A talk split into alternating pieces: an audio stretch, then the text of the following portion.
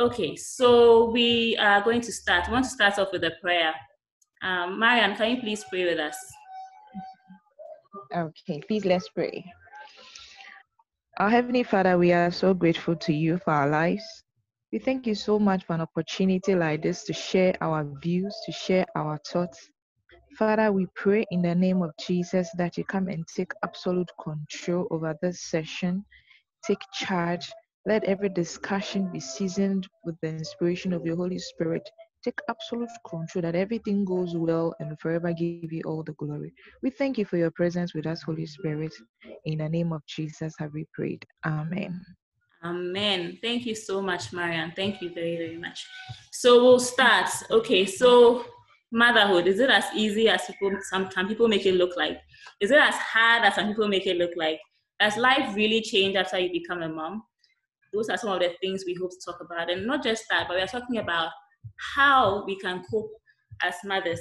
And I have a few questions that we'll use to talk about um, our experiences, our views, and how we can cope as mothers and I'll read those questions to us. Marian and I will talk about them, and then if you have any views afterwards, you can also join us. You can also share your views. We'll give you the opportunity to also share your views. I must say that uh, Mrs. Cheryl Apia will also be joining us a little later, and she will also be sharing her views as well. I pray that you are all encouraged in a special way as you listen. So, the very first question What changed after you became a mother for the first time, and how did you cope? What changed after you became a mother for the first time? And how did you cope? Okay, I don't know, Maya, do you want to start or should I start? Oh, you can start. okay. So um, I think the very first session, one of the things I said was that um, when I became, my experience with labor for the first time was quite uncomfortable. You know, it wasn't easy for me at all. I was so I mean, the whole labor experience had been tough. It was painful. It was not what I expected. And I was a little, you know, how do I say it? Um, the whole thing had been a shock. So I spent the first month or so of being a mother angry with my daughter for being so painful to give birth to. And I wasn't happy. Like I knew I should be happy, but then I wasn't. And I felt I felt guilty you know, about it because obviously if you I mean you got married by God's grace, you didn't have to wait for a long time and you've become a mom. So you really should be happy. But then I wasn't and I was down. I wasn't it wasn't that I, there was anything particularly wrong. It was just I was I don't know whether the word is disillusion, but I was just the whole thing was oh my god, like what's all this? Apart from that, I realized that now everything had changed. It had become so you know, it's like all of a sudden I I don't know how to put it, but then there's so much responsibility.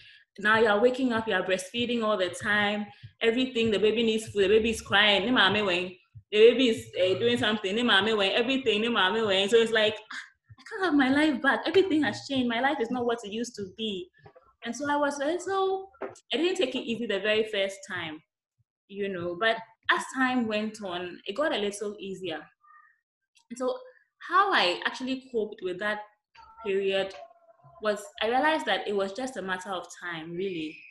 So, I mean, when those overwhelming feelings start to come, it's important to realize that it's just time. You just have to give yourself some time to get used to what motherhood is all about because it's a new experience. I've never been a mother before. I had never been a mother before, so it was it was not unusual that I was, you know, struggling or finding it difficult to cope and all that. So I, I had to give myself time because initially, um, when I gave birth, I didn't stay with my, my mom initially. I was my mom-in-law. My mom-in-law is an amazing woman. But then I think because I had this whole super mom thing going, like I wanted to show that, yeah, like I've arrived, like, oh, I'm, I'm I mean, I have everything together. Oh, I'm, I've been able to adjust well. I'm doing well. And so because of that, I wasn't I wasn't honest about how much help I needed. And so, I mean, I wasn't getting as much help as I needed because I wasn't admitting that I needed help. I was acting like I had it all together. So it was later when I went to be with my mom, there I was able to be free and be able to relax and acknowledge that I needed more help. And from then on, I realized that um, things got better. So to cope with the very first few months of being a mother, the whole breastfeeding and everything, you need to give yourself time, time to adjust to all that motherhood now entails for you. You need to admit that you need help. When you need help with something, it's important to admit it. Don't try to be a super mom and act like you've got it all together. It's also very important that um, you also um, say thank you. Another thing that helped me was, you know, because I had gone through this whole painful labor experience and everything, initially I was just angry with my daughter, like I've said already. But at a point, I was, I realized that I was being ungrateful. I was not acting the way I should act. And I realized that I had to be saying thank you to God because there are a lot of women who also hope to become mothers and may not have the opportunity or haven't had the opportunity yet. So it was like a whole mind renewal something. I started saying thank you to God, asking God to help me, you know, admitting that I needed his help, his grace to be able to handle this. And as I said thank you and realized that the daughter I had was a gift from God, it also began to change my mindset and help me to enjoy the the the work that came with being a mother because I realized that this is work that God has given me. He gave me this child and he has given me the opportunity, he'll give me the strength to also handle whatever motherhood comes with. Yeah, so it wasn't easy at the beginning, but you know, learning to say thank you to God, giving myself time to adjust, and admitting that I needed help was like basically the three things that really helped me to get used to the whole thing and you know start to run with the whole motherhood thing. I don't know, Marian, what would you also want to share concerning motherhood for the first time and how things changed for you? Okay, thank you so much, Iraja. For me, my sleeping pattern changed, and that was a worry for me because after the CS, I had a CS session, okay. so the pain and all, and you you you have to still breastfeed a baby in the midst of the pain, and you you are now recovering. You can't have enough sleep, and you have to wake up three to four times in the night to feed a baby who wants to feed every two hours at most. It was a lot of work. So it's it's but I realized that marriage, I I accepted that marriage is full of responsibilities. So the fact that I recognized that there's a responsibility, I needed to embrace it. And with time, because it was new, I would get used to it. I it kept me going the pain with the CS session bit um, um, got better every day. And then um, what I want to say is that, you know, there are some husbands, aside the help from your mom, if you are lucky to have your mom with you, there are some husbands who naturally do not know what to do to support. If if you don't tell them that, my dear, please, can you help me heat water? my dear, please, can you help me do this? They, they, they want to help, but they don't know what exactly they should do. Okay. Because the whole thing is so new. They don't know, should, should we hold, should I hold the baby for her? it isn't that they are not ready to support, but they just don't know what to do. So you, the mother, you know where you need the support from. There are some, some, some um, friends that, I mean, I do share some of these with. They, they say that sometimes they sleep and then they express the milk for their husbands to maybe they can do two hours in the night their husbands to do maybe two bottles do so they express so they, they, they don't put the baby at the breast throughout the night okay. so you express some so that when your husband wakes up and the baby is awake your husband can equally feed the baby okay it helps with the bonding and me the most challenging part was the sleep bit and because i was now recovering it was too much work but my husband was very supportive and because i had to tell him that Mm-hmm. please help me. It isn't that he didn't want to, but when I began to express that I needed help, then he opened up and then the, the help was coming. Okay. Thanks. Okay, so Maya, I mean, what you're saying is actually quite important because I think sometimes um, some men are not like I don't know. My husband always tells me that he doesn't have a degree in mind reading, but I think for us women, lots of us like to like feel that our husband should know exactly what we need. I can't you tell that I need this? Can't you see that I need that? But yeah. what you're saying is actually very important because when you don't actually express what help you actually need, what happens is that mm-hmm. you're always so angry with your husband, angry with the world, angry with other people who can't see that you need help when you haven't actually said you yeah. So That's a very good point. I don't know whether anybody else would want to say something. Um, does anybody want to share an experience about what changed for them after they became mothers for the first time and how they coped with that first session? Okay. So, Mayan, I mean, about did you ever have any conflict with you know how you have helpers like a mother or a mother-in-law helping you and sometimes some of them want to mold the baby's head with hot water. Some of them want to pour mm-hmm. um, hot water in some places when the child is a female. Some of them want to do some things that you may not agree with should be done. And then it's like there's this whole back and forth. And they are when you talk that oh i don't want you to do that to my child then they get angry. You're ungrateful. I'm helping you. Look at what you are doing. You when did you become a mother you know those kinds of did you have any experience with any conflict yeah i did doreen a lot a lot of them especially especially with my first child okay. and because most especially she was a preterm okay. she was she was seven months old so my mom was like ah we have to do it this way. This is what to keep the baby warm. You have to do it. I'm like, the doctor says we shouldn't do that. The doctor says we shouldn't give her any medicine. And I was so careful. I didn't want to complicate anything because she had jaundice, her navel got swelling. There were a whole lot of complications with that child. Okay. So I was so careful. I didn't want to just give her any drug. And my mom kept saying that, ah, we all we give children um Seven Seas, um Fudibia, you have to have um um um they have these vitamins. Um you need to have gripe water you need to okay. have um um there's just there's this vitamins I forgot. That, that is what is best. Abidec. Abidec. that is what is best for all mothers. You should have it all day in your people will grass them. Hey. so if I don't have it, it means I'm not taking care of my child well. And that since when did I become a mother? I was having issues with my mom. I kept telling her, the doctor says, the doctor says, because my baby is not even a 10 baby. This one is preterm that I am trying as much as possible to make sure that she's okay and all. So it was it was a tough time. But I had to let her know that I am following the doctor's instruction. And I know that she took care of all of we are five in all and she, okay. she's taking care of us well without any help and all that. But I I acknowledge her support or their son like mention baby because baby baby I don't know because now not the issues are bred.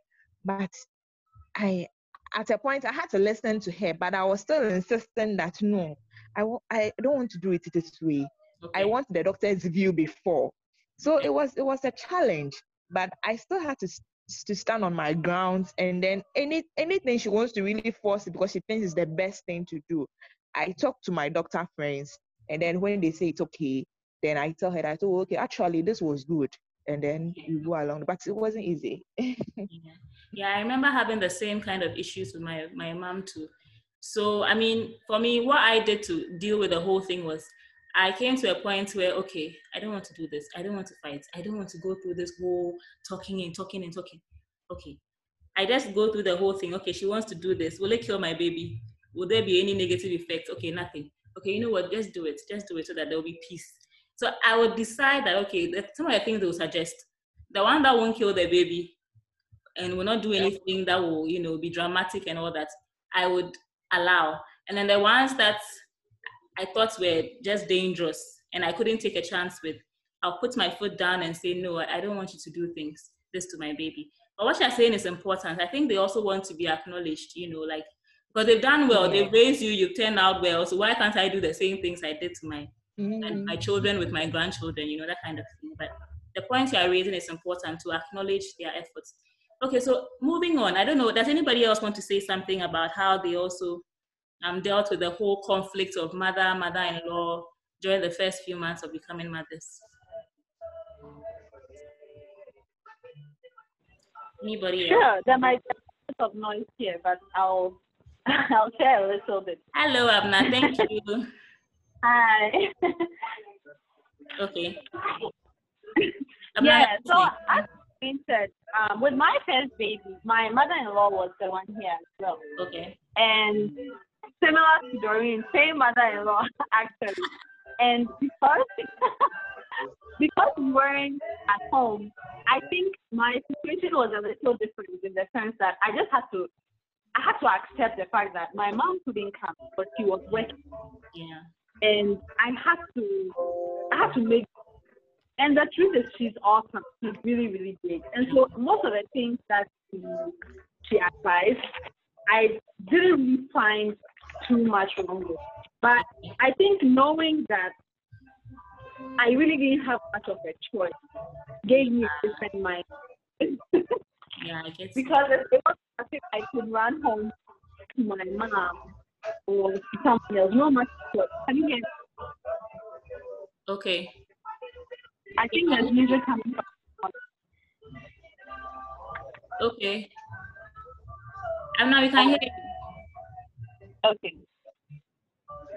But yeah, no, knowing that gave me that mindset that I would just manage with what I, I had and take all the help. And she was very, very, very grateful. Okay. Um, but my second, when my mom came, I think the interesting thing is because she's my mom, I rather had those issues where she was saying things I agree with because here I felt more comfortable telling her whatever I thought.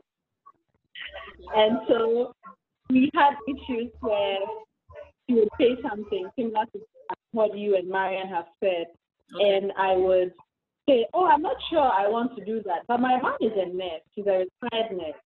So I, again, ultimately, I knew that she had the basic at heart, and so it also helped me to knowing that most of the things that she was advising were not things that were going to kill things- I think sometimes having that perspective that you, have to make um, looking to see if the child will die or whatever intervention is being suggested. If a child won't die, then it, I guess it's okay to go with it. Sometimes for your own peace of mind. I know. The peace of But mind. yeah, that was important. Okay. yeah, I'm not- that's I'm what not- I wanted to say. Okay, Amna, thank you for sharing. Okay, so moving on. I mean, some people say that, I mean, when you get married, when you have children, it changes marriage and that uh, marriage changes after the kids come. Is that true? Is that in a negative sense? Does a marriage become less enjoyable because you have kids in the picture? I mean, and how do you cope with when the children come so that doesn't upset all the enjoyment you've been enjoying in your marriage before the children came? Mariam, would you say marriage really changes after kids come in? Well, um, it, it does initially, because um, um, you don't have time for yourself Okay. at the at the onset. The children determine when you should sleep. The children determine when you should even have time with your husband. Yeah. You have to make sure they are asleep before you can have personal chats and all. So so it, it does it does it, it comes with its own own with its own change package that you have to you have to deal with it. Because um for instance, if um you wake up let me let me take a typical day for myself. Okay. I wake up in the morning and then um fix breakfast and all, bath the kids, make sure that they are okay. My husband is fed. Now it's until they sleep around 12:31. That is when I can have time with my husband and then we can have chat. We can chat together. That's a typical day that he is Okay. equally busy and all. Okay. But if it's a relaxed day that he also needs atten- attention, what I would do is, please, can you help me feed the kids so that he also bonds with them? So it isn't that I am the one always bathing, feeding, then I am so close to them, he's left alone. So Mhm. then if I ask him to, can you please help me do this for them? Then he also is also getting close and he wouldn't think that I'm neglecting him. Okay. A- another thing I have also realized is that um, time management is very, very crucial. Because um, if you wake up very early as a mom, Okay. it helps a lot. Yeah. Because when we got married initially, I would sleep and wake up. I mean, uh, we are just fine. But when the kids came in, I realized that, Charlie, I cannot be waking up at 6 a.m. You'll be there, they'll come, Mommy, I'm hungry. And it is now that you are rushing, and then you'll be so frustrated due to no fault of theirs. so you you have to wake up early. The Latest by five, you should be up. Then you have fixed breakfast, clean the room, and all that before they are up. Then you can do morning devotion and all with them. But if you are in the bed and all that, you realize that the time is not waiting for you. You mm-hmm. you have to wake up early as a mother. It helps a lot. It really, really helps. I mean, that's that's what I have to share. Time management and also the fact that you need to share the responsibilities. Sometimes consciously let your husband partake in some of the responsibility for the kids. It helps with the bonding and then it, it, it helps the marriage to balance. Okay. And then, I mean, your life to, in totality will be balanced and then you wouldn't feel so overwhelmed with their responsibilities. Thank you. You know, um, for me, I think that um, my what you're saying is very true. I mean, asking your husband I consciously to help with one thing or another. I mean, that is absolutely true. But I think that sometimes not every um, husband is um, finds it easy to help out. Um, maybe for one reason or another, some husbands are not able to help as much as their wives would like. Um, I think one of the things I have come to understand for myself um, personally is that, um, yeah, I mean, I need my husband's help with stuff to be done in the house. But I realized that if I if it becomes a, an issue of always insisting that help me with this, or, or always asking help me with that, help me with this, help me with that, help me with this, and then sometimes you don't get the help the way you want it to be, it also becomes a conflict area. So I I yeah I ask for help. There's certain things my husband would do without even being told. But I realize that if it's something that I keep to, having to ask at a point, I just get, I find that it works better for me if I just do it myself, just so that the whole conflict area will not come up. And I, in doing it, I mean, I try not to um, overwhelm myself. I do it at the pace I can do it, so that it doesn't become an issue for fighting. Because I realize that sometimes um, I may give myself a lot of um, to dos or a lot of things that have to be done and when I give myself all the things that have to be done, um, and I, I expect um, something of me that is a little bit okay, so maybe I wake up at six and I have to get, get to work at um, eight. I know that I can't, um, if I'm going to feed the kids, feed my husband, I mean, do certain things in the house, certain things I cannot, I can't decide that I'm going to scrub the bathroom and scrub the toilet and do everything before I go to work. So I I learn to do what I can whilst also doing what I can for my husband and my kids. What I'm trying to say is that try not to overstress myself. I I always say children before chores. So if I have not fed the children and everything, and I'm giving myself a deadline of finishing with my house chores by a certain time and my children are hungry but i'm doing my chores i'm not i'm not getting a good balance. And if i'm i've expected all that of myself so because of that i expect my husband to do far more than he may probably be able to do on most days. I realize that it will become a fight because it's like why are you not seeing that i need help with that? Why are you not seeing i need help with that?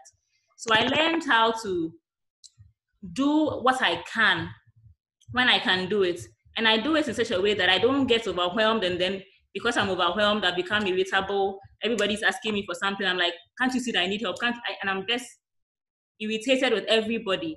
So to keep the balance, I try to do what I can so that I'm not overwhelmed, so that I can still keep on being nice to my husband. I can keep on being nice to my children, just so that I mean I don't get to the point where it's like I expect so much of myself, and because of that, I have a perfectly clean house, but my children are hungry, or I have a perfectly clean house, my husband is angry with me. So for me to keep the balance, I just try to do what I can so that um, I, I prioritize the, the, the human beings. And then I don't end up with a perfectly clean or a perfect to-do list of chores, but then my children and my husband are not happy with me. I try to balance it in that way so that, I mean, I don't get bad relationships but a perfect house. I don't even know whether I'm actually making sense in this way, but I don't know whether anybody else would want to share Thank you so much for joining us, Cheryl. Welcome. Welcome, Cheryl. Thank you. Hello. Okay, hello. Hello, everyone. so, I mean, we're talking about marriage and how marriage changes when children come into the picture. Um, um, mm-hmm. like I was saying before, Mrs. Cheryl Apia would be joining us, and thankfully she's been able to join us. So I was just wrapping up on what I said about um, making sure that it's not just about a perfect house or a perfect to-do list, but you are prioritizing mm-hmm. the individuals in the house, and you are yeah. making sure that you know end up with a, a clean house and a, a, husband who's angry with you, you know that kind of thing. So I don't exactly. know, what would you want to share concerning marriage and how children, you know, affects marriage in a way? Um, yeah, so I, I um, yes, I really I, I, I, agree with what you were saying because um, it's it's a lot. It's so overwhelming. There are so many things to do. For me, thankfully, my husband is very hands-on. He's very helpful, so he really helps to keep the house together. And one thing that we do a lot is we just laugh at each other. Like that's what I can call our coping strategy. Okay. We just laugh at the fact that our life has changed. So I mean, just a few days ago, we're like, oh, you know, now there's a lot of people are talking about Netflix, Netflix. Let's go and get some. And we're like, ah, Netflix, can we even get it? How can we even watch? Because the children won't sleep early, and it would just be a waste of our money, you know. And these are some of the little changes. When you are dating, when you get married, you can do anything at any time. But once children come in, you hardly get time for yourselves. So you have to be very intentional about it. And, you know, try and schedule time for yourselves. Like it almost feels as if in the past you know, we're trying to run away from our parents, and now you are trying to run away from your children. and, yeah, but it's it's it's for me. I think you you you need to work together as a team, and you need to you know do stuff together. And one thing my husband and I do, you do not make it compulsory of because you clean the house now, the next minute you're just messing it up. I know. so I mean, it's it's it's okay. We've accepted that it's okay once in a while to just leave the house as it is if it means having time for each other. So for getting time together, it's priority. And then occasionally, to what we do is we also chat on WhatsApp. We just find that, I didn't get that conversation. Mm-hmm. I, guess we, we like to chat on WhatsApp like occasionally, okay. even though we can chat in the house. Like when we're in the house and the children are making so much noise, we want to talk, they'll just be distracting us. We can just chat on WhatsApp and it just it brings back the whole, you know, relationship feeling. Wow. It just makes it, you know, because I mean those days we were just chatting on WhatsApp, we weren't seeing each other. And so even though we are in the same house, just being on well, I mean, it works for us. I don't know if it works for other people, but it works for us. Yeah, so it changes a lot in our mind. We just find ways to keep the sweet. Wow, that's amazing. Um, I would want to encourage us. Um, if you are not talking, can you please uh, mute your microphone for us? If you are not talking at the moment, can you please mute your microphone? Thank you so much. Um, I don't know. Does anybody else want to share um, on how marriage changed? I remember there was a time, you know, what we were saying about um, children. You can just get up and go anywhere, but now someone is taking care of your kids for you. So you go to work the whole day and you come back home and you want to go for dates. So that who will take care of the children when you're going for dates? You know, sometimes it's like you can't seem to make time for just the two of you anymore. But I think one of the things that also helps us is that we try to take like the little little bits of time, um, take advantage of them. So if my husband, so we go, we both work at the same place. So we go to work together, and as we are going to work together, we like to chat you know, that's time for just the two of us. The kids don't go to work with us. So we try and make that time that we are going to work together like a time for us to bond. If we've not been able to have the quiet time at home, sometimes we have the quiet time in the cars we are going. You know, just chat and keep ourselves up to date what's going on. And the time after the children sleep, that time is so precious. You know, for some time I was trying to get them to have a regular bedtime and everything, but it's not working out. It doesn't work every day. But on the days that I'm like able to sleep early, we take our, our time. We maybe watch a movie together, or we'll just chat about something, or he's there and I'm there. We're just in each other's company, you know. Yeah. I think that despite, I mean, children don't really make the marriage like less enjoyable. I think that uh, the marriage kind of expands to include include them. But as wives, it's or it's important for us to remember that we didn't get married to our children. You know, that bond with our husbands must still be there, and it's so important. Children love to see parents who are in love, so they want our marriages to work. If our, marriages work, then we are giving our children the kinds of home that they need. So it's so important that you find time for each other so that um, the marriage can be what it should be. I don't know if anybody else wants to talk about how marriage, um, how children actually change um, um, a marriage and what they have done. What's creative? I mean, Cheryl, what you said about WhatsApp, like I, that's so ingenious. I'm going to do it from now on. I guess you texting while the children are just making it around you. That's so cool. I mean, anybody else with something concerning how they keep the spice when after the children come? How do you cope with all the noise around, all the and keep the fire burning in the marriage? Anybody else wants to share something on that?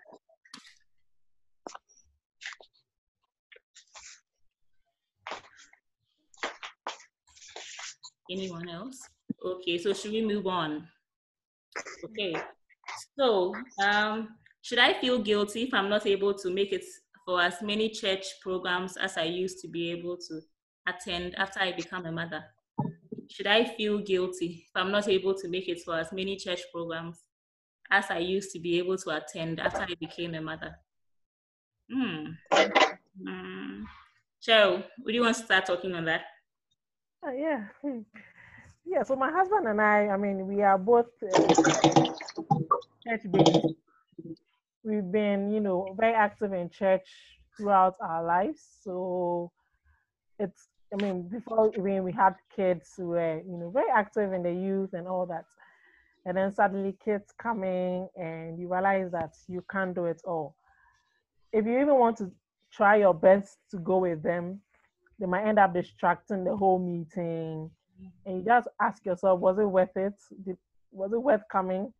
There was one time we had, I think, was it a Bible crusade? And Charlie, we are praying like, you know, everybody's in the spirit and your, your child is just making noise, screaming, running around. You just wonder, what, what am I doing here? so, and for my husband and I, what we've done nowadays is I've we've allowed him to be the one who is representing the family at most uh, of most um, programs. And so he goes for most of the meetings and the rest, and I stay at home with the kids most of the time. And then for sometimes, especially if it's like, let's say, a three day program or a five week program, anything that is quite, you know, lengthy, what we do is I go on one day and goes on another day. So we alternate so that at least each one of us can have the chance to attend at one point or the other. Even now with um, the COVID and churches opening partially, so our church we are having four masses right now.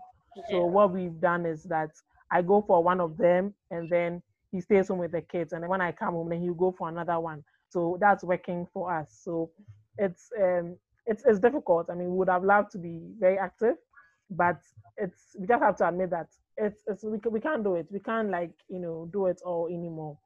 So we allow him. I mean, we allow each other to you know do the best we can. And so even when he goes for all his societal meetings and everything, when he comes home, we still get a chance to discuss things. So he comes home and tells me what happened at youth meetings and I give my input as though I was at the meeting, and then he includes it and whatever deliberation that he had, so that when they go back, he you know adds my voice to what what was said at a meeting. Yeah, so it's that's how we are coping with that aspect.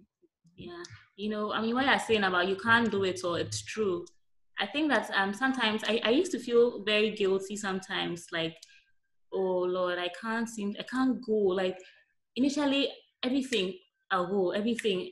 But now I can't because, like you're saying, sometimes you go with the kids. My hmm, my daughter won't sit down. Like when I go for programs and I see other people's children who I think are around the same age as my daughter, and they are sitting down quietly, I just look at them the whole time like, what is the mother's secret? How is she keeping this child from running around? Because my everybody knows my daughter. Like as soon as we go to church, everybody lets know say like, oh my god, this girl is around. Like because she runs everywhere. She she's the kind of girl that she will go to the altar like when they are preaching or something so it's like it's crazy and so i mean when i when she was finally old enough um, for me to take her to the sunday school that was a blessing so now i mean i could you know take her and then i can you know sit through the rest of the day but then the midweek services that's where the problem is because then you don't have um what's it called? You don't have the benefits of Sunday school, you know, and that was difficult. But at a point, I realized that staying at home with the children was not any less um, serving God because our children are a ministry, really. Mm-hmm. And I mean, at this point, when we are raising them and we are learning how to, you know, let them walk in God's light and we are trying to raise responsible adults and all that, the time I'm spending with them, I can make it count. Am I, if I'm at home with them, what am I doing with them? Am I teaching them something? Am I investing in them? Am I making the time I'm, I'm not going to church? Am I making it count by working on the disciples I have in my own home, you know? And motherhood is ministry. I think it's important to remember that so that when you don't have the time or you're not able to go for all those programs you used to be able to attend, it's important to remember that you are also doing powerful ministry, very powerful. You know, because the Billy Grahams and all the other people who have done so much for God, they had wives who were able to, who, who understood that being at home and raising the children was also a ministry. So the guilt, yeah, sometimes you feel it, but it's important to remember on the days that you can't genuinely go that motherhood is also ministry. I don't know, Marian, do you also want to say something? Marian. Okay, I think Marian's connection is a little okay, unstable. So I don't know. Does anybody else want to say? Can you hear me now? Yes, I can hear you. Okay, so we wanted you to share on church. Should you feel guilty if you can't go for every church activity you used to be able to attend after you become a mother? And I mean, the girls that comes with all of that. How do you deal with all of that? I mean, as you you rightly said, you you you, you nailed it.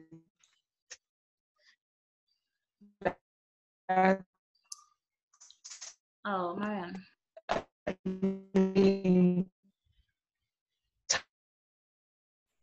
Time with your children is also a home mission its own.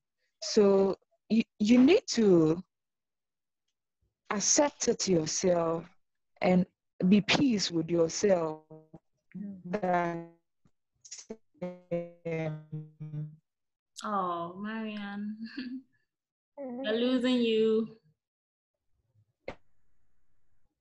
um what you were able to do when you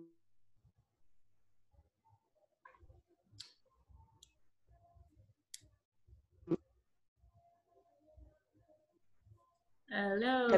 Hello. Yeah, Mariam, we can hear you. Okay. Hello. Hello, we can hear you, Mariam. Hello, Doreen, can you hear me? Yes, I can hear you. Hello. Yeah, Marian, we can hear you. Hello. Hello, Marian, we can hear you. Hello. Hello, Marian. Hello. Yeah, Marian, we can hear you. Hello. Marian, we can hear you. Hello. Hello.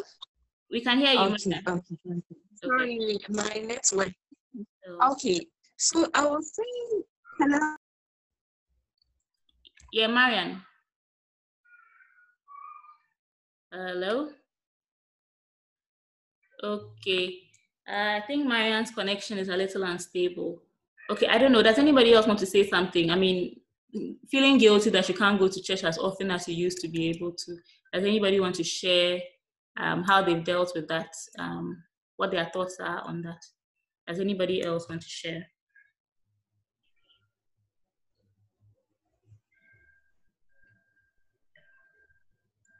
Okay. I hope Marianne will be able to join us again. But I want us to move on. Um, busy work schedules, and it's not like your children won't stop will stop eating because you are busy at work, or your husband will not need food because you are busy at work. There's still it's like the chores are still waiting for you when you come home. The children are still hungry. Everything is still, you know, like there's still work to be done at home. How do you balance a busy work schedule with everything you have to do at home? What are some of the things you can do so that um, the stress during the week is reduced. Um, I mean, how, how do you keep everything up? How do you keep all the balls up without letting any of them fall down as you're balancing work with everything you have to do as a mother at home? How do you do that? Cheryl, would you want to start? Okay, So um, for me, um, what I usually do is I try to make sure that at every point in time I'm doing the little that I can do towards keeping things up. So instead of thinking of, oh, I need to have maybe three hours in order to cook maybe two full meals, if I have 30 minutes and I can use those 30 minutes to peel onions and blend them, I'll do that.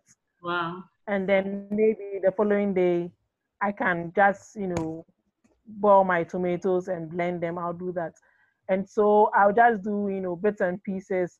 So it might, I might end up taking about maybe the whole week to finally do my stew. But then by that time, I don't need to, you know, dedicate a whole three hours or whatever to do my full stew because I've done the preps, bits and pieces during the weekend. I've just stored everything in the freezer. Okay. Thank God for freezers. So it's it, it, it, it really helps me to be able to have everything in place. So that way I don't need to also wait for things to be, you know, depleted completely in our freezer before I start doing those preps. So I just at every point in time, what can I do? Like, does what little thing can I do towards making sure that the house would always have the food and everything that we need in order to, you know, be fine by that by, by that time. Okay. As for washing, I mean, after number one, you know, we just said, Charlie, we are getting a washing machine. we are not doing this washing by hand business anymore. I mean, when we are growing up, we all have this kind of no for washing machine because it looks like you're a lazy person. Call me lazy, I'm okay. Like let, me, let me let the machine do it. And you know, that the week we got a machine, we were able to wash things that were in our in our laundry basket for almost a year. I could I could you know. Are you serious? there were some things that were in the laundry basket that we hadn't worn for so long because I mean they were not things that we wore very often. But most of the time it's like because you have a little time to just wash a few things, so you just wash the things on the top. Yeah. The week we got the machine, we just dumped everything in. Like in a week we cleared everything. We're like, ah, so why didn't we buy this machine long ago? Charlie, it has saved us a lot. I'm just waiting for, you know, a machine to do everything. I'll buy it all. Like, Charlie, it, save your time. So for us, like the washing machine has blessed us. Even now, like sometimes we even wash the things and then even folding is a problem. We're like, hey, first washing was a problem, now folding is a problem. But I mean, we try our best to, make, to get that done. Mm-hmm. But as for the washing, it's a blessing. I thank God for the funds that came in to buy the machine. It was it, it was a real blessing. It was a real blessing to buy that machine. And yeah, so those are I mean, I think washing and cooking are the major things. As for ironing, you know, they say we should iron in bulk, but we don't do that because you, who has the time for that? So when we are going somewhere, we just, you know, quickly iron. Dishes too, yeah, dishes too sometimes they are challenging, but I mean, we just do our best with dishes, but cooking, that's my strategy for cooking and then washing. Yeah. Okay. You know, um, for me, I think one of the things I do is, I think I was raised like that. You know, you, you do all your suffering on the weekend and then during the week you kind of chill small. So um, we do like maybe different stews during the weekends or soups and then we put in the freezer. And then during the week, it's like I just cooking an accompaniment it works really well. But the only thing with that is sometimes it makes the food a little monotonous. Mm-hmm. So I mean that can also be, you know. So once in a while, I also try to you know look up a recipe on YouTube or something and try something new just to make the whole house feel like oh, mommy has done something nice, you know. But then the staples like the bankuns and the rices and the yams, like those things, it's good to have them available so that any stew you have you can just, you know, add, like you can just call, oh, ask you in the fridge, can you please just defrost it and, you know, um, add something. Rice, cooking rice is not so hard. So anybody can cook rice, you know, that kind of thing. So we normally like cook everything in bulk at the weekend. And then that's best case scenario. Some weekends I'm just too tired, or some weekends I'm going to work. So I mean, it's not easy to do that all the time. But I've realized that those times when I'm able to do that, it saves me a lot of time during the week. Um, I actually learned from a few friends that, you know, some people have like, you know how bean stew, kontomire, garden egg stew, they all have like the same basis. So you just do the only the base. So it's like you've done the, the tomato mix with the palm oil or the tomato mix with the vegetable oil so that so the palm oil bit so that during the week, you know, for the husbands who like the fresh food, some people don't like food you take from a freezer and defrost and heat and all that. If you have a husband like that, once you have those bases in the freezer, you can just um start. So it's like just start. You don't have a, you don't have to use the same amount of time you would have used if you were doing um starting from scratch. So you have your base. You take out your palm oil, tomato base, and then you add your kontomire if it's kontomire stew you are doing. You add your garden egg if it's garden egg stew you are doing. Or you add your okra, like whatever it is you are doing. Then it's like it's fresh. Oh, you just made it. Then, but I mean, it's less definitely less stressful doing it that way than having to start from scratch when you've come home from work and you're so tired. Um, another thing I do, especially on the weekends when I'm doing that whole plenty thing, sometimes that thing too is very tiring. Like I said, children before chores, people before projects. So if you find that all doing all that work is going to make you a, an irritable wife, I really don't think it's keeping the balance well because you really want to still be gracious to your children and nice to them and all that. If you are stressing yourself out, it's going to be nasty. So I I what I do so during that time when I'm trying to do all that busy thing, I try to take like breaks. So I finish the sitting room. I give myself like maybe 15 minutes to 30 minutes if it's a power nap I want to take, I'll take a power nap. I'll do something. Sometimes I watch movies in bits and pieces. Like I'm watching a movie, but I've, I stop at 30 minutes so that so it's like I want to finish so that I have something to look forward to. Oh, I'll finish the movie when I'm done. So it's like something to look forward to. So you hurry up.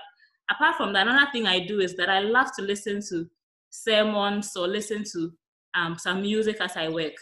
I like to listen to danceable music. So it's like as I'm doing my work, I'm enjoying myself, like I'm dancing or I'm just I'm just happy. So that it's like by the time you realize you finish all the work you're doing in the house and it wasn't as difficult to do as if you were just doing it monotonous and all that. So I keep the groove up by putting some danceable tunes on or by, you know, listening to a sermon. So sometimes the sermon I choose the sermon based on my mood sometimes. So on a on a on a day that I'm feeling like I want to learn about um like I'm having issues with something, maybe I have to.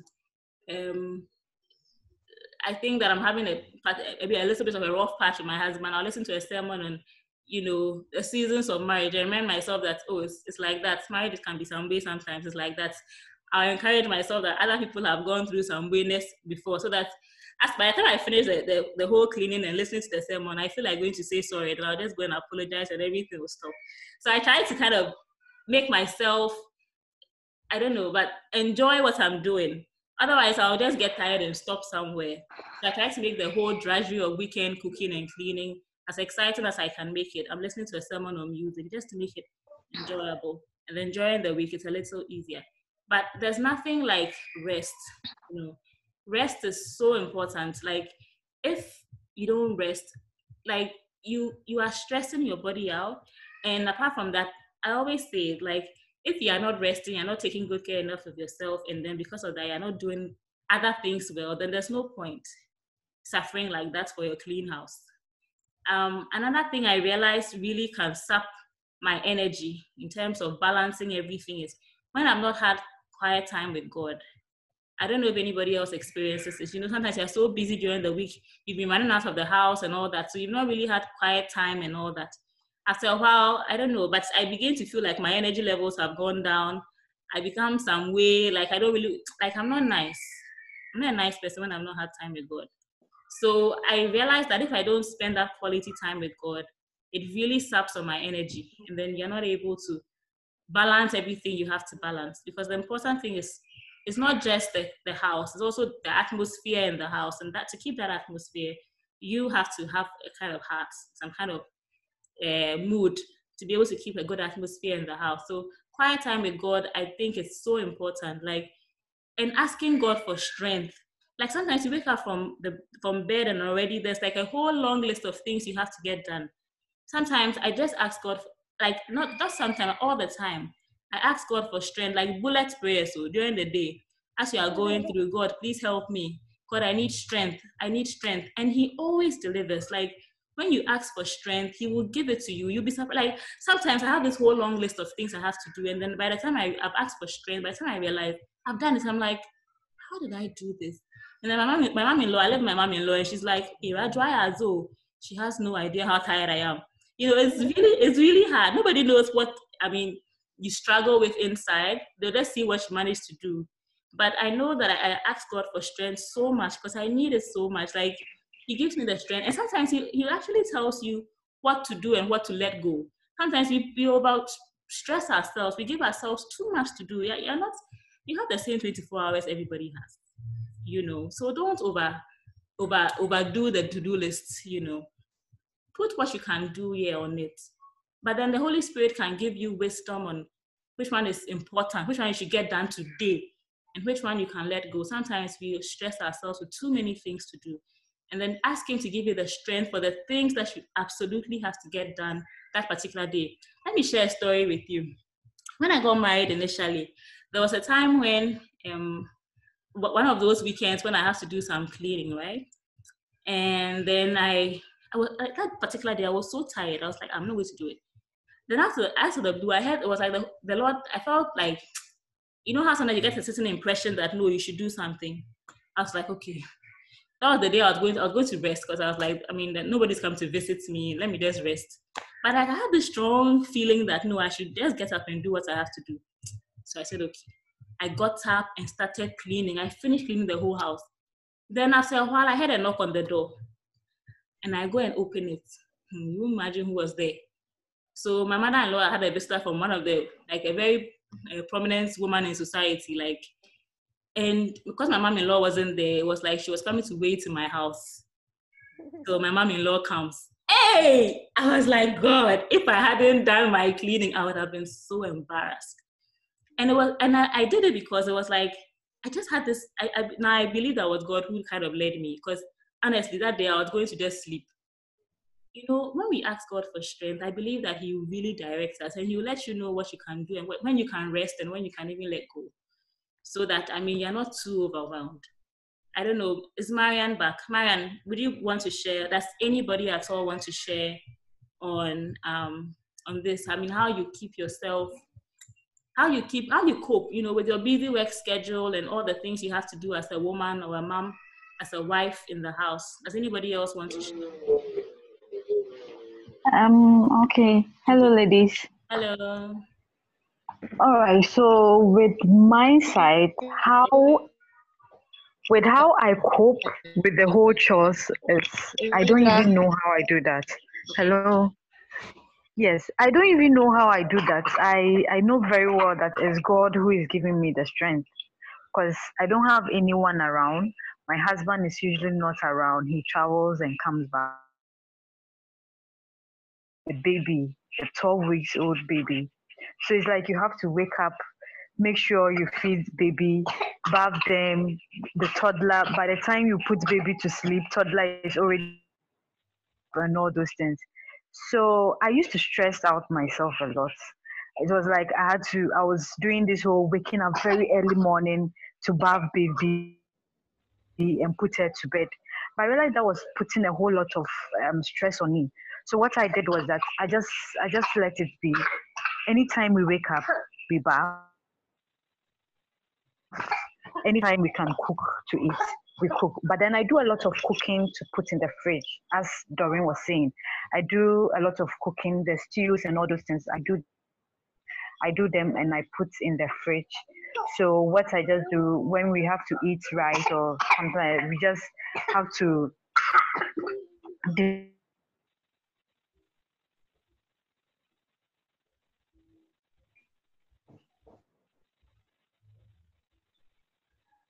um, after I'm done, uh, we have a uh, um, we, uh, Cheryl likes to use the washing machine, but I don't like to use the washing machine.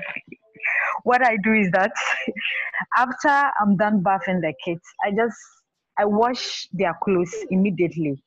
And whatever clothes I also wore during the day, I also wash it. So it's like I don't pile my items, my clothes down. I wash them right after bathing. So you hardly get items packed or piled at home. I think that is helping me a lot. And for my husband, when he's around, he likes to use the washing machine. So when he's around, I also pile them down a bit. And then he just wakes up during the weekend and then he uses the washing machine and he dries everything. Once he leaves, I'm back to my old routine where right after bathing everyone, I just wash I wash our clothes down. Yes, so I think basically that's what is helping. Um yeah. So what this is what I have to share.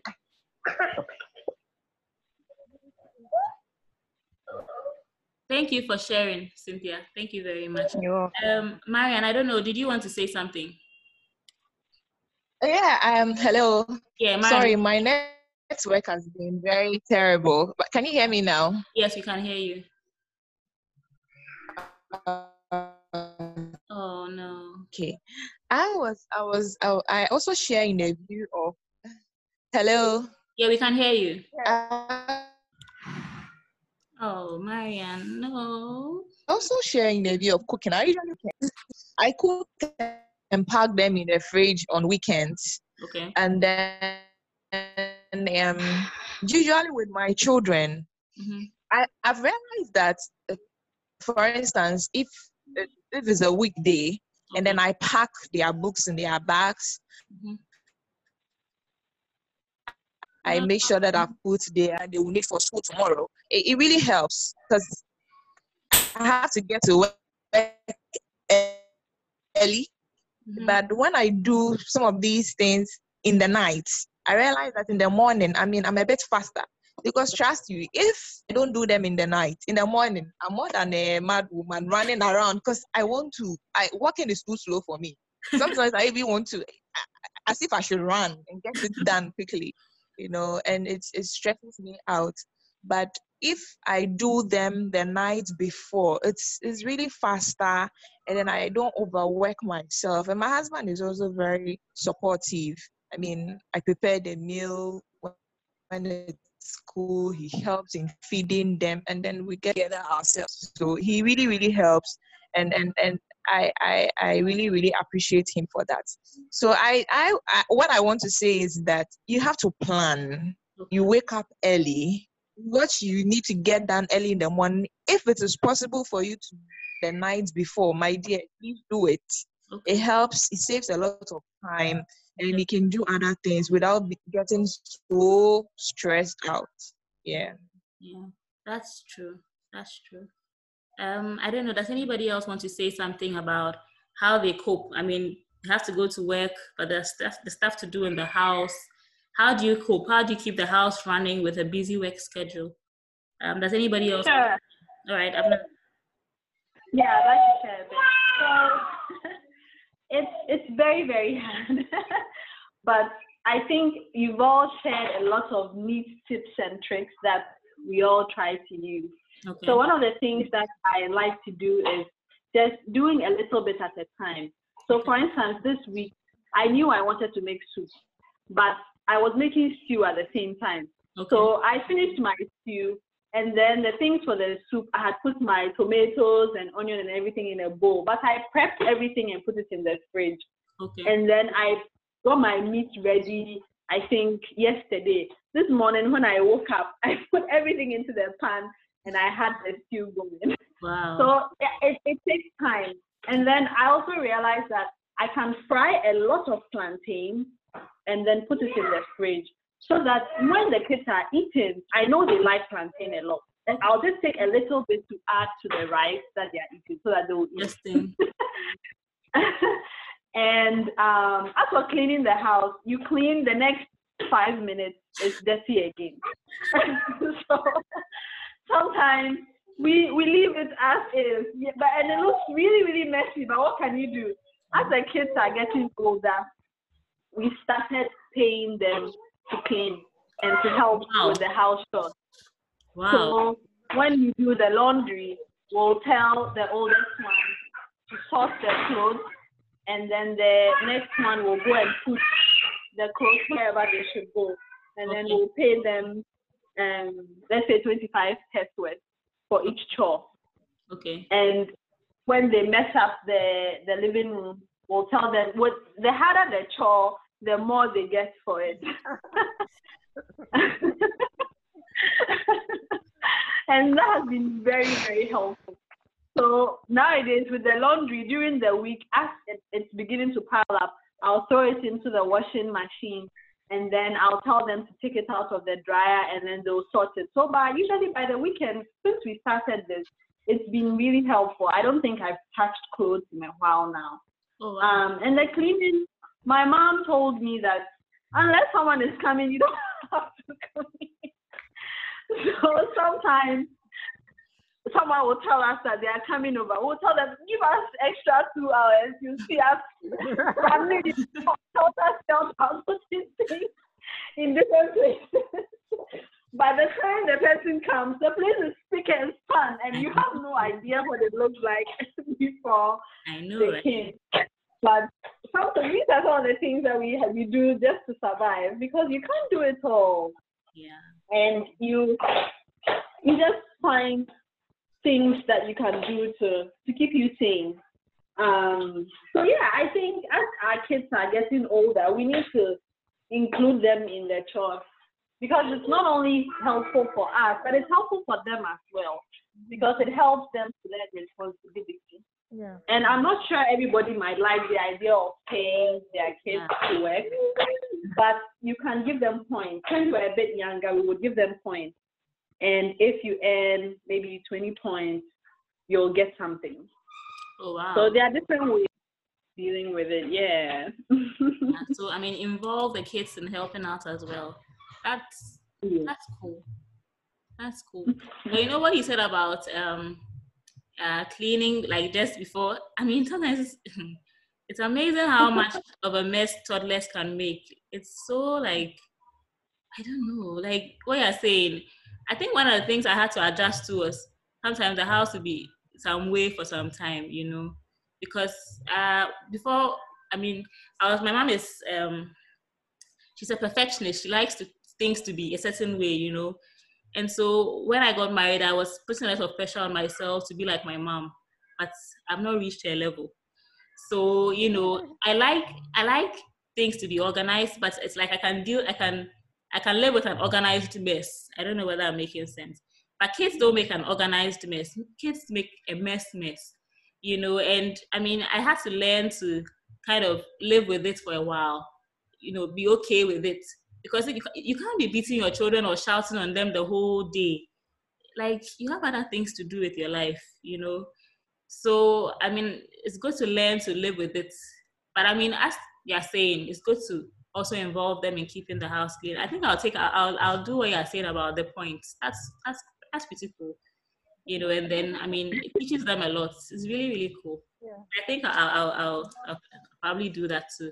I don't know. Does anybody else want to talk about um, how you keep cope with a busy work schedule whilst you're keeping up with your chores and your parenting at home? Anybody else who wants to say something? Okay, so I mean, um, there was one thing I wanted us to talk about. You know, when you're preparing to go back to work after maternity leave and you're breastfeeding exclusively, it can be very stressful because it's like you go to work and then your child, I don't know whether you, hey, I used to go to work and then when I have a breakout, drive home and come and breastfeed and go back because I, I just couldn't get enough breast milk. How do you go around all of that? Cheryl, you're smiling. I'm sure you have something to say. Yeah. Yeah. So for me, um, one person advised me to start storing breast milk even before I resumed. So for me, when it was, I think, about was it two weeks or three weeks to, to when I was going to resume work, I started pumping breast milk during the day.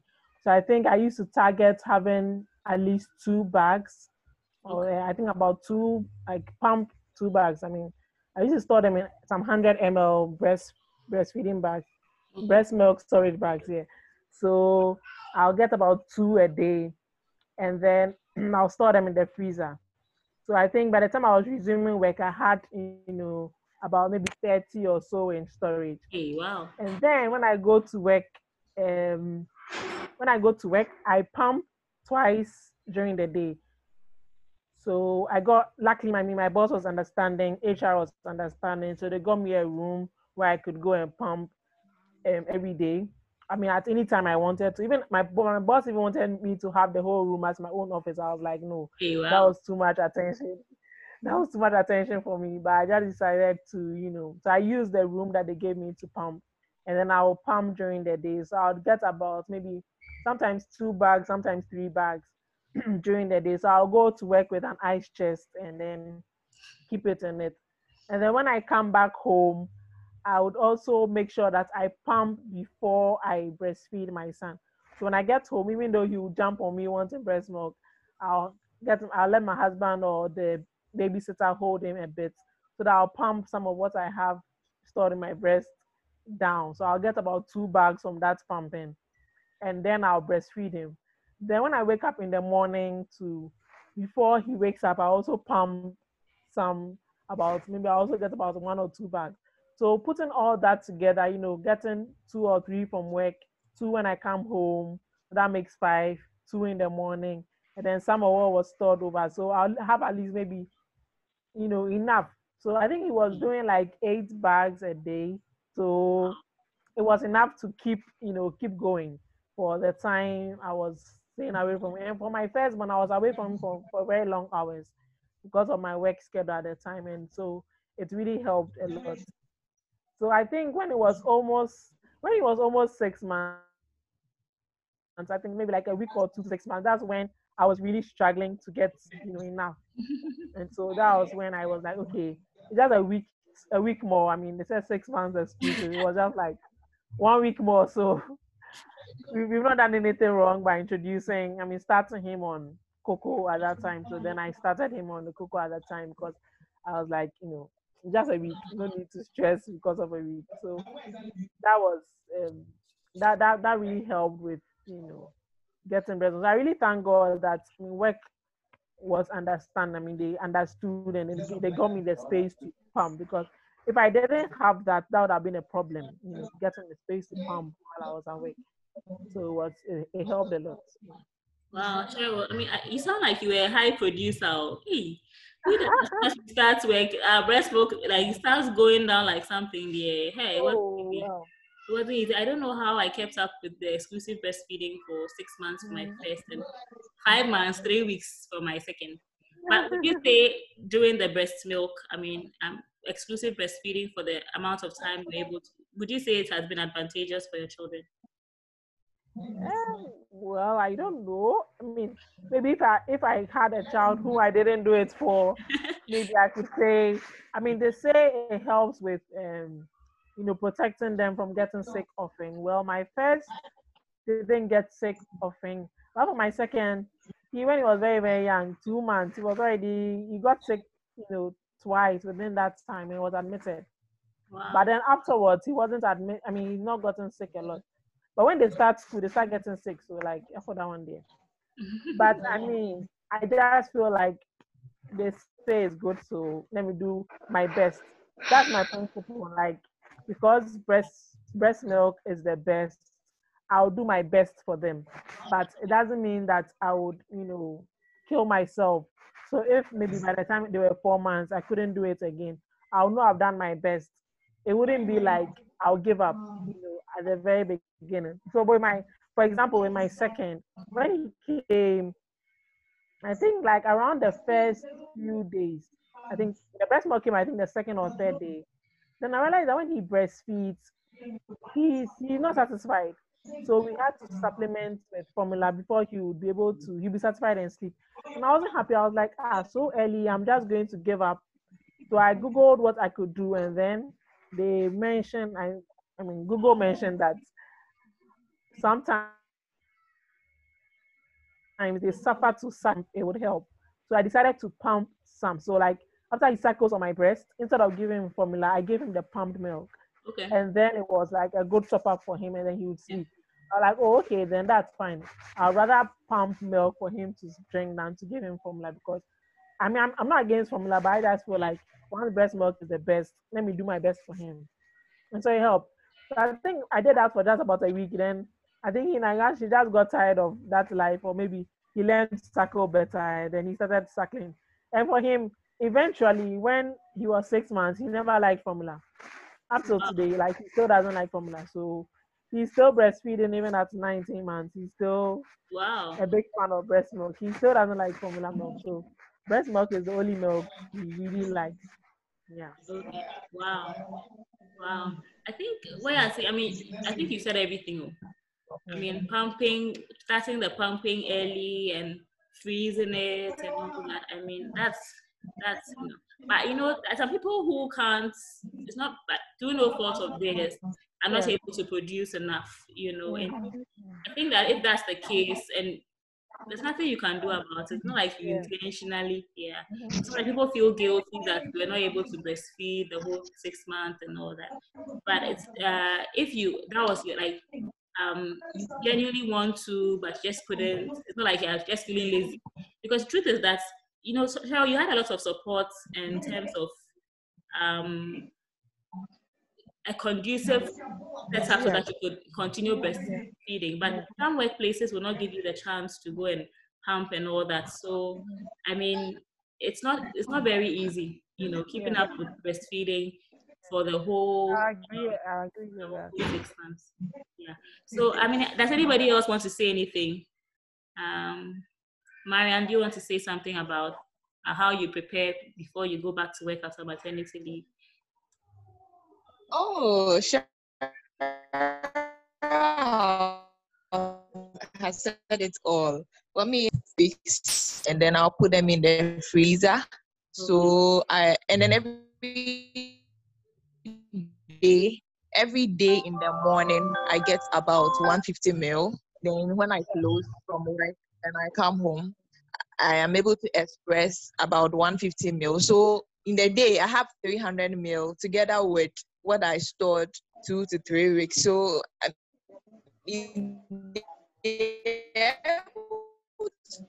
to Oh no, Marianne, no. be able to make do with it up until then I introduce them. Hello, Yeah, we can hear you. hello, please. Can you? Yeah, we can hear you. Uh-huh.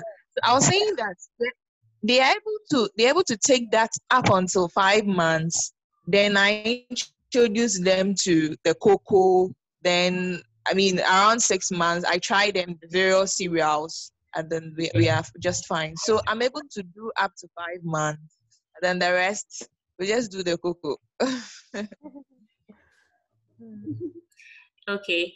Um, does anybody else want to say something about preparing for work um, after maternity leave? Does anybody want to say something? Okay, so we'll be wrapping up soon. Ah, motherhood is hard. Any general comments? Any general comments at all before we wrap up? Cheryl, do you want to say something? Marianne, Abana, Cynthia, anybody? Does anybody want to say something? Okay, um, what Hello, Doreen. Yeah, we can hear you. I want to say that um, you you you need to read more. You need to embrace motherhood. That is a is full of responsibilities. When you embrace it, when you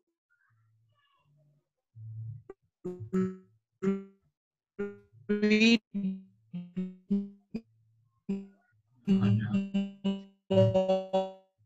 more to know what eh, eh, you are not surprised when messy because of children. You need to to end up them and all. You leave the, the children very timid. But when they finish messing up the place, you encourage them to clean it Okay. up. When they clean it up every time, the children need to explain this way. You need because children are very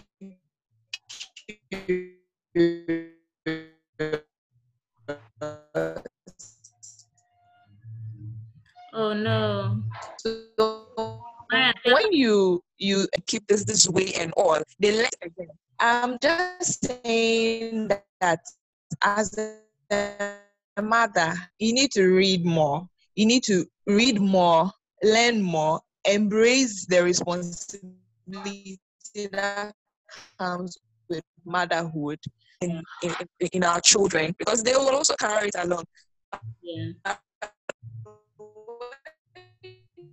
Oh. you go like oh, because you, you didn't know what to expect. Okay, Marian, we are finding it a little hard to hear you. Okay. It leaves the children timid. You don't enjoy happy marriage. And then you cannot blame Okay, Marian, we are finding it a little hard to hear you. Um, I don't know. Okay, so general comments, Cheryl. Would you want to say something? Okay, so for me, um, I think the best coping strategy for me is to take life one day at a time. Take motherhood one day at Hello? a time. Marian, um, Cheryl is speaking. We'll come back to you. Okay. Okay. Okay. All right, Cheryl. So yeah, I just try to take everything about motherhood one day at a time. Like when this COVID thing started, I was so overwhelmed. The children now being home and everything. It was so overwhelming. Like I had so many things I had to do, and you know now they are home. They're not going to school, so you had to you know forget everything and just be home with them. It was so overwhelming. But then I just told myself that I just need to take one day at a time. If I can go through today, I can go through tomorrow. If I go, if I can go through tomorrow, I can go through the next day. So that's taking life one day at a time has helped me, and just taking like placing value on every little time that you have, because most of the time you don't really realize how much you are wasting the very little time you have. But if you try to place value on it and try to, you know, make something out of the little time you have, it helps a lot. And another thing I've realized is that at a point, you know, I mean, when, when this whole motherhood journey started, I always felt like, oh, it gets easier, it gets easier. So I was always looking forward to the easier day. But I've come to realize that it's not going to get any easier. Because, I mean, when they are newborns, sleepless nights, blah, blah, blah, and everything. And so you're like, oh, when they start crawling, it's easier. They start crawling, and then now you have to be chasing them and making sure they don't fall down. They start walking and they start falling down. Like it never, it's never going to get easier. Every at every stage, there's something that comes with it. So like, yes, when they are newborn, it's challenging because they are not sleeping. They, they are waking up every two hours to breastfeed. But at least when they sleep, you're not you don't have toys to clear. But now they are sleeping through the night, but then you have to clear toys. You know, so there's nothing like getting easier. It's just that the challenges change. And so instead of always longing for the future so-called better time, I just have to enjoy every moment of this time. Take the good sides of it and enjoy it. So I mean my son is at a stage where he wants to do everything himself. I mean I'll bath myself, I'll feed myself, I'll do this myself. It's so annoying. Like so, so annoying, so annoying. Well, actually, you're going somewhere, you don't have the time and he's, you know. So we are just trying our best to enjoy this stage and give him that sense of responsibility. So nowadays, I try to let him know that it is mommy's turn to do this, but it's also your turn to do. So when he's bathing, like mommy, I'll bath myself. I'm like, oh no, no, right now it's mommy's turn. It's mommy's turn. Okay, let mommy do your back. Oh, when mommy, when mommy finish your back, she'll do this. So by the time he realizes our bath is over, then I'm like, oh, now it's your turn. Now I'll give him the sponge. And then he'll do what he wants to do. And then we raise it, I, I raise him. He also raises the part he wants to raise. And then we've done the bath. He has done his side. I've also done my side. And then we've all satisfied, whatever. Initially, to be like, you know, I have to rush it and all that. But actually, the life, it's it's it's not about rushing. It's about you know just enjoying the sweetness of everything. And what what shall it profit me if I'm just focusing on rushing now, focusing on the negative side, and then tomorrow I get a child who is not responsible. By the time maybe he's eight or nine, I actually want him to bath himself, and he cannot bath himself. And I'm like, oh, why can't you bath yourself and all that? And it all stem on the fact that when he was younger, I didn't allow him to be responsible. So these are some of the few things I try to do to, you know, relax, like just enjoy the moment try to learn something from it. Initially, I'll give him, I'll dish his food in a bowl, and then he'll tell me, I don't want the green bowl, I don't want this. So now I decide I'm going to dish food. I ask him, do you want the green bowl? Do you want the yellow bowl? Like, actually make sure I ask him what does he want. And so he, he now you ask her, oh mommy, I want the green bowl. Mommy, today I want the Milo, today I want the cowbell. So one is giving him that sense of responsibility. And two is saving me from him getting angry with me because I didn't give him a green bowl. I gave him a yellow bowl instead. I mean, who cares? But he cares.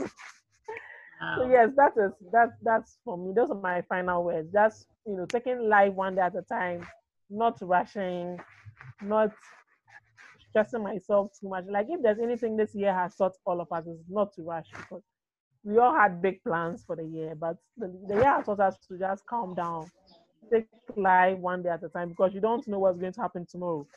As now, we don't know when we are going back to school, so we just have to take life one day at a time and get it on and learn the best we can get. Can we can learn from each moment.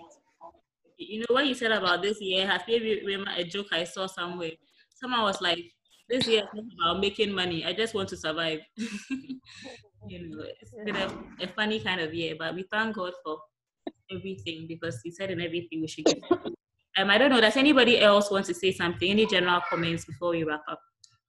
Um, sure, I'll add a little bit. Um, I think one of the things that I've learned is yes, take it one day at a time, but also find time for yourself. Nowadays, I have mommy time because of COVID. I can't go and braid my hair somewhere, so I braid my hair myself. Okay. So that's my mommy time. I go and sit in the garage and then I do my hair. because sometimes you just need a break away from all the stress. Yeah. And I think this is a very great platform, all of us meeting and talking about all the different things we go through. Sometimes it helps you to realize that you're not the only one having these experiences. And for some of us who are not home, we really miss these relationships because we don't have the kind of friends where you can just get up and go and see your friend in the next house. And so I think it's made me realize the value and the importance of good friendships. And so I think I, I finally, one of the, the Ghanaian uh, moved in a neighborhood, and once in a while we go out for a walk. We just walk around in the neighborhood and we rant to each other a little about all the frustrations we have. And after that, we feel better. We go back to our lives and you know our busy work. But I think it's very, very important to to find good Christian friends who we can talk to. We are usually told, oh, you don't share your family problems, and yes, you don't want to share like with things that are between you and your husband. Just, but you also want to be able to release a little bit of the frustration. Because I realized that the PTSD that a lot of people end up going through here is because they, they can't talk to anyone and they're completely stressed out. Okay. And so let's find ways to, to vent a little, just like we are doing here. And also, we can't do it all. Well, before we had kids, we visited a friend, and when we went, the whole house was covered with toys. And I asked them, I didn't she know we were coming? Why did she clean up? now I know. you can't do. So sometimes you get embarrassed, but then you just hide your embarrassment and move on. One day someone will come and see your house in a very, very dirty state. Another day they will come and your house will be spick and span. We take the joys and we take the hard times and we learn from it and we grow. That's all I had to say. wow, wow. Thank you so much, Abna. Lily, did you want to say something? Yeah. Can you hear me? Yes, we can hear you. Okay. So I want to say um, a big well done to all mothers who are listening to us right now. I think motherhood is a very big responsibility, and you're all doing so well. God bless you. And I want to say that, you know, just like we think about our kids and our husbands and our home, and we should also, just like our colleague said, that you should have a me time. I think I agree with her. And I also want to say that you should pamper yourself as well. So at times, motherhood comes with because of the responsibilities and because you are thinking about home, your kids, your husband, you tend to focus on them and then forget you. So just try and reward yourself at times. Buy something for yourself because you are doing well. Pamper yourself. Take yourself out and go and relax. Have a holiday. I mean, maybe not in this COVID time, but then with time, once in a while, you can take a break. And then if you get help from family, also, I mean, tap into it because at times you need the help. If you have a sister, a mother who can help, not to come and stay with you, but then at times you can just get them to help a little. At times you take the kids to them for that day. Just send them in the morning and have a, a day for yourself and pick them up in the evening. That's fine. There are times for me, remember um, when I had my baby, one of the difficulties I had was going to the market because I was alone with the baby and my husband after my mom left. And I couldn't take the baby to the market, but I still had to get things and cook. So what I do is that I write my list for my mom. I send her to buy the things. Then after, after, after picking the things up, I can easily pick it up or get her to give it to bring to me. So at times you can always get the, the shots are um, it, it will change with time depending on the stage of motherhood you find yourself. Opportunities to get help from anybody around, just utilize it. Wow. Okay, so that's what I have to say. Okay, um, our time is almost up you know, so to wrap up, I think what I would also want to say is, um, like everybody has said, take time for yourself, take it one day at a time, and all that. I think one of the ways I um, relax um, is I go and do my hair. I know it's like, I know even COVID times you can't really go anywhere. I know it doesn't sound like a very big deal, but for me it's so nice. Like I go and someone is doing my hair and like nobody's saying mommy, nobody's saying I'm hungry, nobody's saying anything. Just me. The person is doing me, only me, is working on me. I'm not doing anything for anybody. The person is doing it for me.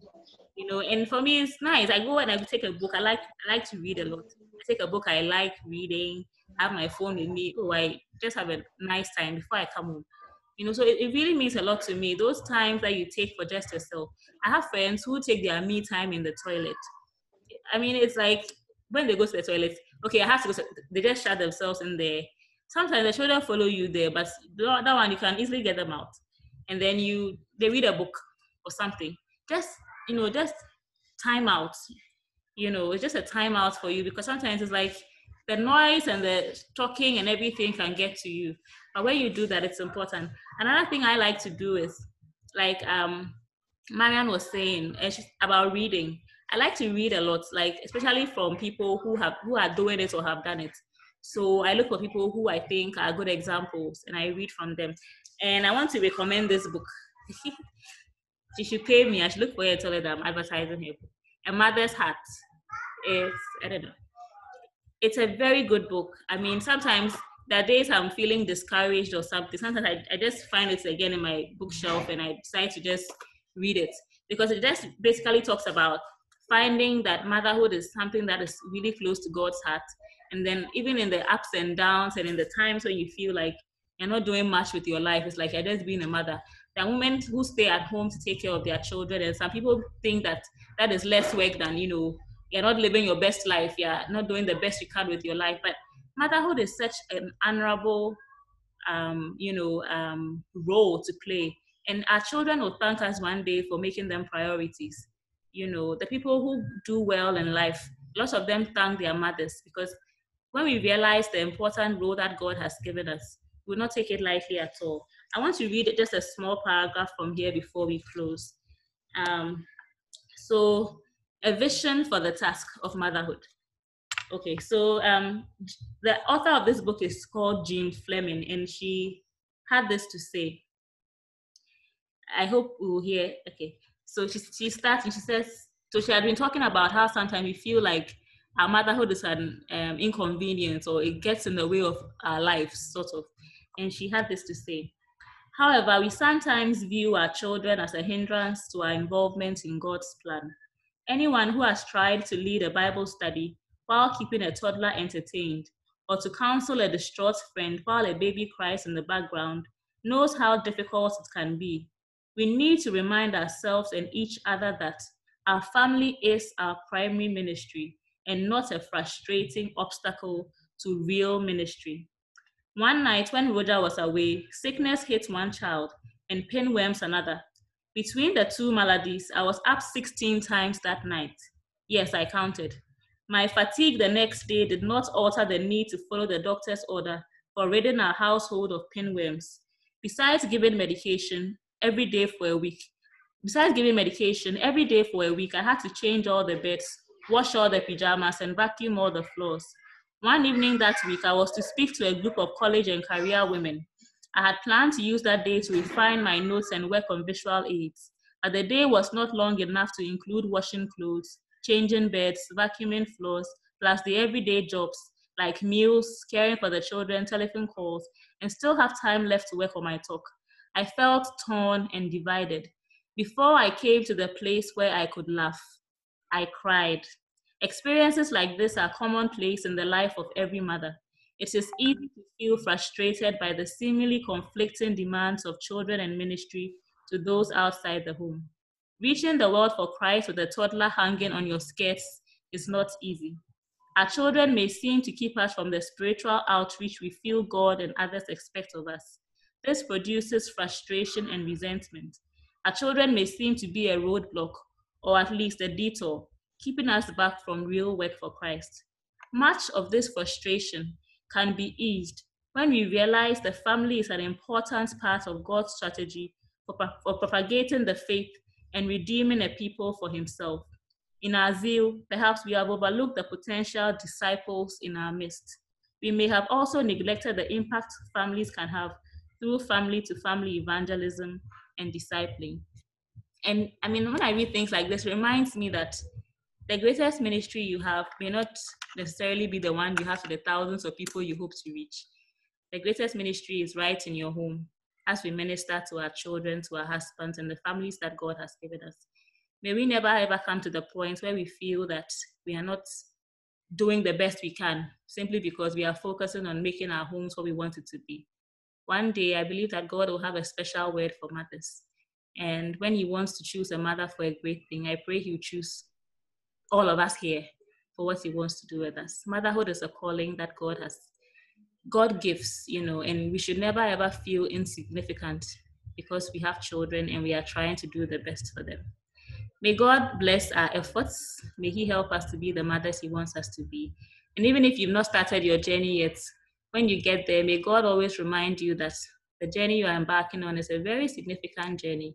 And He will give you grace to do it. Amen. Um, I don't know, Marian, did you want to say something last before we go? Oh, I mean, you've, you've, you've, you said it all. I wanted to add a bit about um, morning devotion with kids. Okay. That is very, very crucial. That we need to let them know that it is important to start the day with Christ. For instance, my little girl now, she knows what to say when she's praying. She knows prayer is talking to God. And the little one, the four year old one, also tries to repeat what she says after she finishes. She is six. Okay. the second one is four. We also want to repeat the same words. So I realized that. No.